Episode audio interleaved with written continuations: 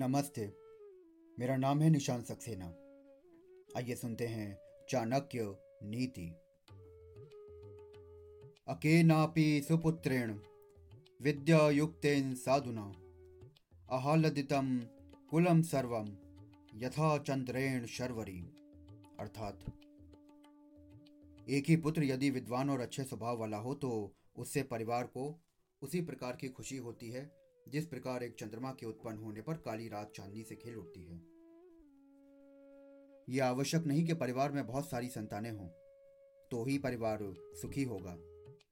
अनेक संतानों के होने पर भी यदि उनमें से कोई विद्वान और सदाचारी नहीं है तो परिवार के सुखी होने का तो कोई प्रश्न ही नहीं उठता।